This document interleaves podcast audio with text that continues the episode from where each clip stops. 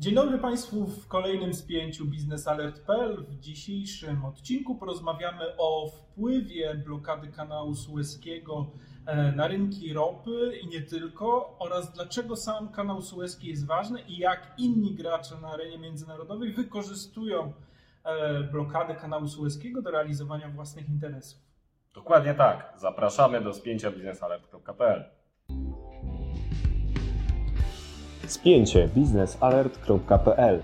O co toczy się spór w energetyce i nie tylko? Kto ma rację i dlaczego? Redakcja biznesalert.pl omawia najważniejsze zagadnienia branży mijającego tygodnia. Zapraszamy.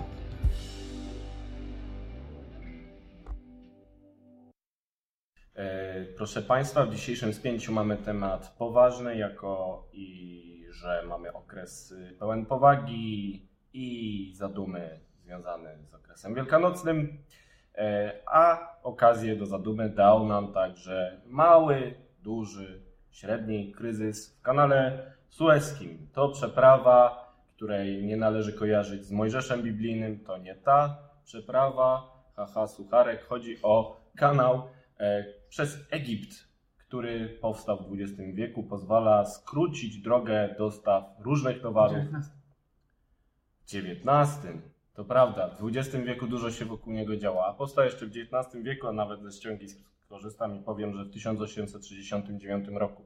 W skrócie chodziło o to, żeby skrócić transport towarów, które zwykle docierały z Azji, omijając Afrykę, e, dopiero do Europy. Tymczasem kanał Suezki pozwolił skrócić ten szlak e, i to znacznie. Mm, Okazało się, że dzięki jego budowie w 1869 roku udało się połączyć Morze Śródziemne z Morzem Czerwonym. Znowu nie łączymy z Mojżeszem, to nie ten przypadek, to trochę później. E, Natomiast e, ta wspaniała przeprawa troszkę nam się przytkała w ostatnim czasie. 23 marca dokładnie. Co tam się wydarzyło? Tak, 23 marca y, nad ranem, y, wczesnym rankiem, y, kontenerowiec Even Green, e, Iver Given, przepraszam, zawsze mylę tę nazwę z armatorem. E, W wyniku, no właśnie, no jeszcze nie znamy dokładnych przyczyn tej, tego incydentu, ale To pierwsze... nie był Mojżesz. Nie. Pierwsze raporty mówiły o tym, że na statku doszło do blackoutu, który e, spowodował niesterowność jednostki. E, Do tego doszło jeszcze mm, e, silny podmuch wiatru, który spowodował, że ta jednostka e, straciła sterowność i uderzyła w nabrzeże kanału Suezkiego. Czyli y, na zdjęciu to będzie widać, bo zdjęcie będzie dołączone do nagrania, ale chodzi o kontenerowiec, czyli statek, który przewozi bardzo dużo towarów na swoim Tak. pokładzie. Tak, No i ktoś go tam sprowadził przez ten kanał Suezki, to jest dość wąska chyba przeprawa, czyli trzeba umieć. Około 110, 120 metrów w tamtym miejscu ma szerokości kanału No właśnie, to, to jest dużo metrów oczywiście, ale w No przy punkcie widzenia 400 takiego metrowym statku- statku długości, no to to nie jest, to nie jest aż tak dużo, a szerokość jego to jest prawie 40 metrów. Właśnie, czyli zawiało, Mhm. coś poszło nie tak, coś się wyłączyło na pokładzie. Tak. Czy był jeszcze błąd ludzki tam? Bo też o tym No można właśnie- poczytać. No właśnie y, władze Egiptu czy władze kanału Suezkiego mówią o tym, że prawdopodobnie doszło do błędu ludzkiego, a nie y, blackoutu, ani podmuchu wiatru. Natomiast trzeba pamiętać, że w takich przypadkach, takich wypadkach często dochodzi do różnych ciągów zdarzeń, które w konsekwencji doprowadzają do katastrof czy incydentów. Nigdy nie jest tak, że jakiś jeden, jeden element zawinił w 100% i, i to on jest tylko odpowiedzialny. Możliwe, że, że ktoś nie dopilnował, nie wykorzystał, nie, nie, nie, nie, nie, nie dopilnował na mostku, kapi, na mostku kapitańskim e, tej, e, tej jednostki. Możliwe, że doszło właśnie do blackoutu, który spowodował, że wszystkie systemy y, podstawowe statku wyłączyły się, e, a zanim załączyły się systemy zapasowe czy agregaty prądotwórcze, to też chwilę trwa zawsze. No i trzeci element, no to oczywiście po- podmuch tego, tego wiatru, który mógł faktycznie, to jest bardzo wysoka jednostka, z kilkoma, kilkoma piętrami, czy kilkunastoma piętrami, jakbyśmy mieli to do wieżowców jakiś e, przyrównywać. No widać, że na zdjęciu to jest monumentalne. Tak, oczywiście. I to jednostka, która no faktycznie ma powierzchnię taką, że jeżeli wiatr powieje z jakiejś strony, no to ona działa trochę jak żagiel, czyli po prostu w momencie utraty sterowności to ta jednostka po prostu no, Przesuwa się Przesuwa się, kierunkiem tak. I to jest akurat normalne. I w takim kanale, tak wąskim kanale, no to te, te skutki właśnie są takie, jak widzieliśmy. Czyli zarył nosem w piach. On zarył dokładnie gruszką, e, gruszką dziobową, czyli tą, tą częścią statku, która znajduje się pod powierzchnią wody. Ona służy generalnie w, do tego, aby w trakcie rejsów przez morza i oceany niwelować działanie prądów morskich i fal, czyli jak statek płynie, to ma y, tą gruszkę, która przebija jakby y, wodę pod, pod To jest takie zgrubienie na dole. tak, takie zgrubienie na dole. Zawsze, które- kiedy oglądałem zdjęcia statku, będąc małym dzieckiem, zastanawiałem się, po co im te grucha na dole. I No teraz już wiem. Tak, to służy do rozpraszania fal i żeby, żeby statek miał no, tą e, pływalność, tą, nazwijmy to aerodynamiczność. E, Oczywiście to nie jest aerodynamika i tak dalej, ale, Hydrodynamika. tak, ale generalnie chodzi o ułatwienie żeglugi przez, przez morza i oceany. No i tą, tą częścią, która wychodzi poza obrys jednostki e, oddziobu, on się wbił e, w glinę, czy, czy mówią o tym po- po- podłożu, które znajduje się na brzegu właśnie kanału Sueskiego. No i to był właśnie największy problem, ponieważ wbijając się w to, no, unieruchomił się całkowicie. No i się pojawiła panika, jak zwykle. Na Tak. giełdzie zawsze jest panika, zawsze są wielkie emocje, które najpierw e, wpływają na sytuację. No właśnie, jak to wpłynęło, bo ty, Ja- bo ty to analizowałeś, śledziłeś Tak. to, jak tam te słupki na giełdach rosną. Cały czas nie śpię, pilnuję giełdy Dokładnie. ceny baryłki Brent oraz WTI, które zareagowały umiarkowanie. To znaczy, generalnie na rynku ropy jest trend y, skłaniający raczej teraz do spadku, ze względu na to, że cały optymizm związany ze szczepionkami, które sugerowały, że zaraz będzie lepiej. Wszyscy czekamy na to, żeby było lepiej. Mhm. Chcemy, żeby gospodarka znów ruszyła, a zatem uruchomienie szczepień na całym świecie spowodowało, że inwestorzy w ropę naftową y, zasugerowali się tym trendem, no i stwierdzili, że wakacje to już na pewno będzie wszystko dobrze, popyt na ropę naftową będzie rósł. Mhm. Ten optymizm się skończył, widać to wyraźnie, widać korekty prognóz, korekty, które pokazują, że jeszcze trochę to spowolnienie gospodarcze będzie odzwierciedlone w zapotrzebowaniu na wszelkie paliwa płynne, w tym ropę. No i generalnie jest trend, żeby korygować cenę, która mimo to y, w miarę stabilnie rosła przez to, że producenci ropy e, z kartelu y, OPEC oraz spoza niego, którzy są z kolei w grupie OPEC+, w ramach porozumienia naftowego cały czas korygowali wydobycie. Do pewnego stopnia mogli podwyższać te cenę baryłki, bo próbowali skoordynować popyt z podażą, czyli żeby nie było za dużo ropy, skoro popyt jest niewielki. I ta korekta się utrzymała, jeszcze w marcu też y, korygowali to wydobycie, bo oni już się bali wtedy, że no nie będzie tak dobrze z tymi szczepionkami, No, że gospodarka na przykład nie widzimy wróci. przykład Wielkiej Brytanii i Izraela, gdzie faktycznie te szczepionki no, widać wpływają na, na sytuację. Jak to może się przełożyć na resztę Europy?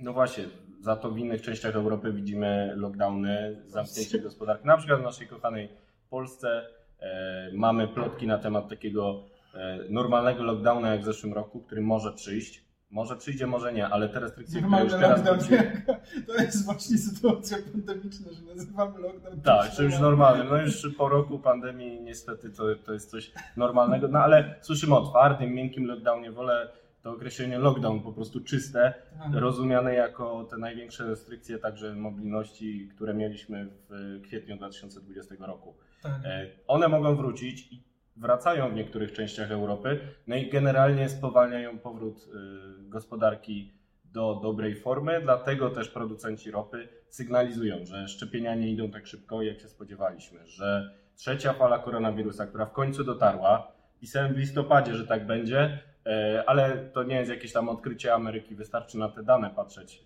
i nie przejmować się emocjami. I, I właśnie te fakty teraz zgasiły ten optymizm, który wynikał z jakiejś nadziei, które okazały się płonne. Porzućcie nadzieję, jeszcze całą wiosnę będzie ciężko. Ale wracając do Suezu, Mhm. wracając do Suezu, to oznacza, że no, y, ten mały kryzys y, sueski raczej nie przełamał trendu spadku cen ropy i one początkowo zareagowały tam kilkuprocentowymi podwyżkami, a potem szybko się skorygowały, kiedy pojawiły się informacje o tym, że zaraz zostanie właśnie udrożniony ten kanał sueski. Też warto podkreślić, że on nie jest taki ważny y, z punktu widzenia dostaw ropy czy LNG. Po pierwsze dlatego, że nawet jeżeli mamy dostawcę LNG jak Katar, czy dostawcę ropy jak Arabia Saudyjska i będzie miał problem z dostarczeniem frachtu przez kanał sueski, to w ramach umowy długoterminowej jest zobowiązany do realizacji zlecenia w inny sposób. W najgorszym wypadku kupi od kogoś innego taką ropę albo LNG, dopłaci i dostarczy do portu od kogoś innego zamiennik. No właśnie, tylko właśnie to jest zagrożenie, bo faktycznie tam kanał Suezki, jeżeli popatrzy się na statystyki, odpowiada za około 10% transportu ropy w świecie. E, no właśnie, tylko że my patrzymy trochę pod kątem globalnym, znaczy patrzymy na globalny rynek e, i na przykład Arabia Saudyjska, czy ogólnie państwa z Zatoki Perskiej, główny rynek eksportowy to jest Azja, czyli on nie przechodzi przez kanał Suezki. Natomiast jeżeli popatrzymy na te 10%, no to możemy powiedzieć, że to w całości jest e, surowiec, który idzie do Europy, czyli do nas. Czyli z perspektywy tak. Europy zatrzymanie kanału Suezkiego e, na dłuższy czas niż kilka dni, co widzieliśmy e, ostatnio, no mogłoby skończyć się źle albo... Utrudnieniem dywersyfikacji, to znaczy mamy dostawców z Afryki Północnej, mamy dostawców z Norwegii, więc niekoniecznie od razu wszyscy by sięgnęli po ropę rosyjską, mhm. natomiast znaczenie tego kanału sueskiego dla dostaw do Europy też systematycznie spada. Jeszcze Amerykanów mamy. Mhm. Oni przecież byli jednym z głównych odbiorców bliskowschodniej ropy, teraz stali się eksporterami, tak. więc w ogóle nie można przykładać kalki z XX wieku na XXI wiek, który na rynku ropy jest e, całkiem inny. I mam tu dane ze ściągi, przeczytam, bo nie zapamiętałem oczywiście. Jeśli do Europy Zachodniej jeszcze w połowie XX wieku, kiedy był kryzys sueski, kiedy doszło do takiego wielkiego geopolitycznego znowu, starcia znowu o kanał Suez, znowu ten Suez, cholera, e, no ale właśnie przez strategiczne znaczenie tej przeprawy, wtedy połowie XX wieku do Europy docierało około 1,2 miliony baryłek e, ropy dziennie.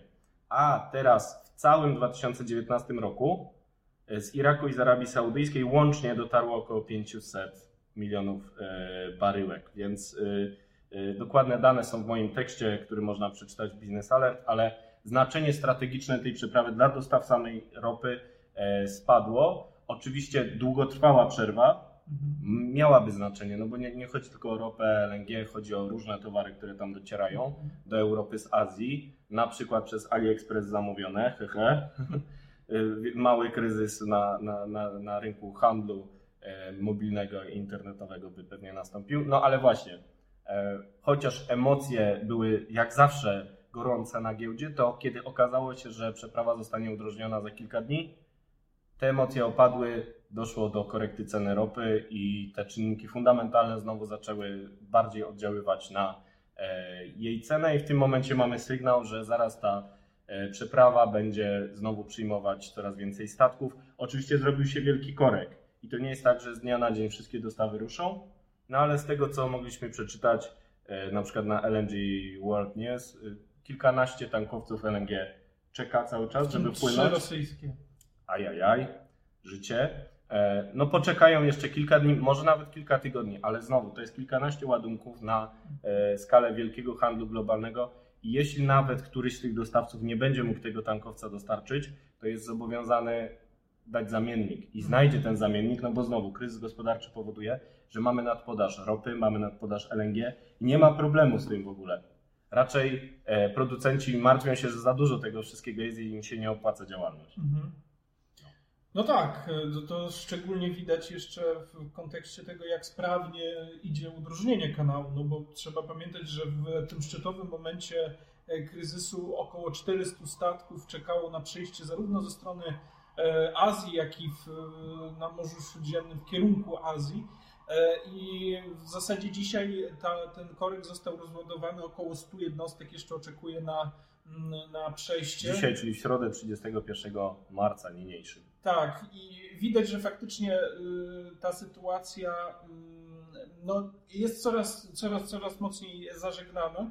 No, a w przyszłości y, trzeba pamiętać, że w perspektywie następnych dwóch lat, dwóch, trzech y, ma zostać oddany kolejny odcinek nowego kanału Suezkiego, który jeszcze bardziej zwiększy możliwości. A gdzie on jest e, poprowadzany? Może w jakichś okolicach biblijnych?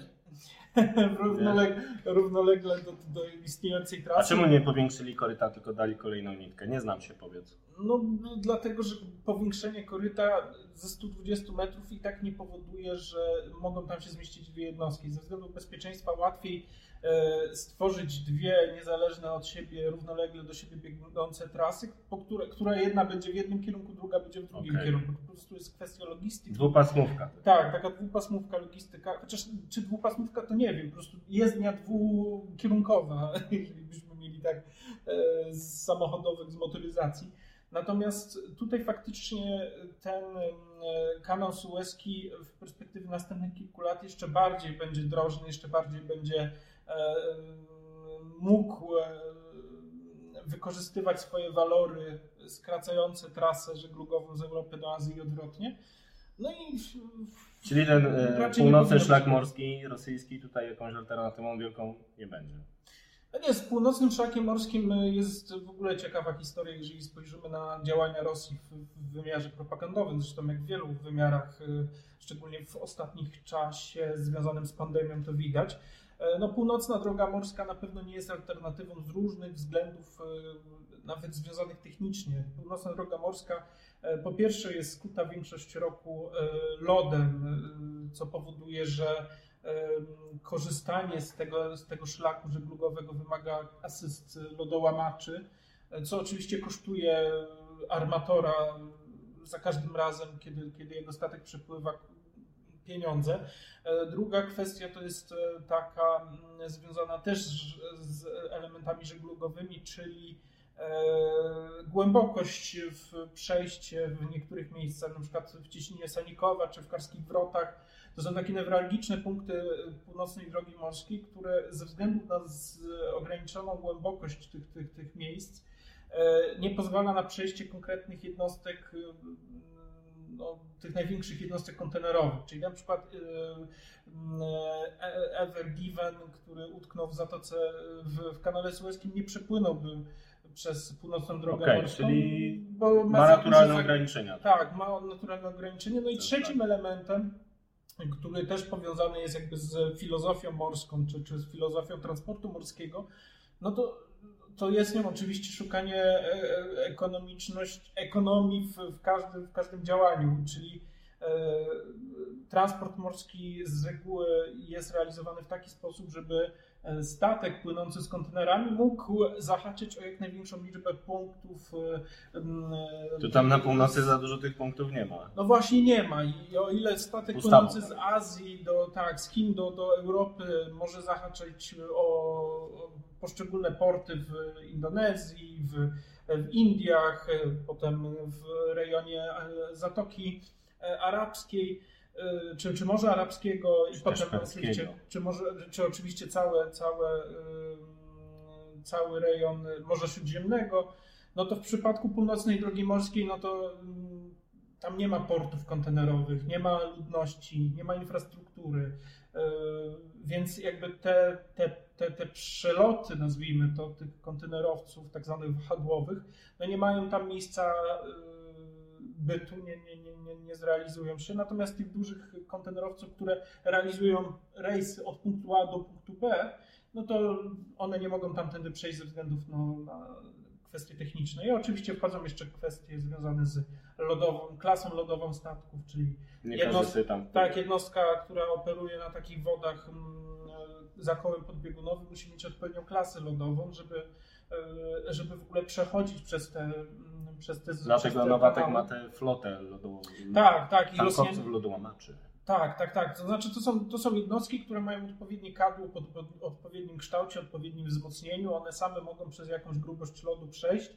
Natomiast e, standardowe jednostki pływające w ciepłych akwenach, po ciepłych akwenach nie mają klasy lodowej, przez co e, nawet pojedyncza kra mogłaby spowodować e, szkodę. w- Jak dla na. Titaniku. Tak. Tylko tam chodziło o górę lodową, a tutaj chodzi o kry, O które mogą rozryć. Ale góra lodowa, kto wie, może i by się tam pojawiła i co wtedy? on może by się pojawiła, no i, wtedy mogła być katastrofa. No i Właśnie. dlatego ubezpieczyciele też e, rejsy, które odbywają się północną drogą e, morską odpowiednio wyceniają, czyli rejs północną drogą morską jest gdzieś ubezpieczenie takiego, takiego, takiego rejsu jest jakieś 40% droższe niż standardowy, więc No, no, ciężka ekonomii, ekonomii tu nie ma. I co warte podkreślenia, to, to, to jest bardzo ładna statystyka, w zeszłym roku, w 2020, przez północną drogę morską przeszło 60, e, prze- przeszły 62 statki, które nie nosiły rosyjskie bandery, czyli w ruchu tranzytowym. Mhm. E, Żeby to zobrazować, e, przez kanał Suezki dziennie przechodzi 65-70 Dziennie. Dziennie.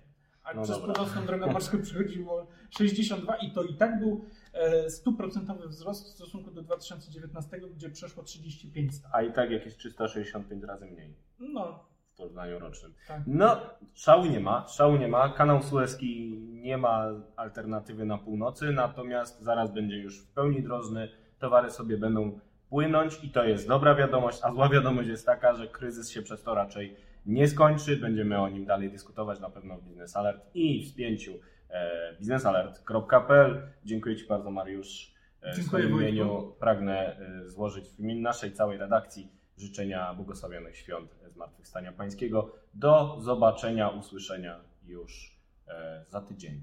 Aleluja. I do przodu.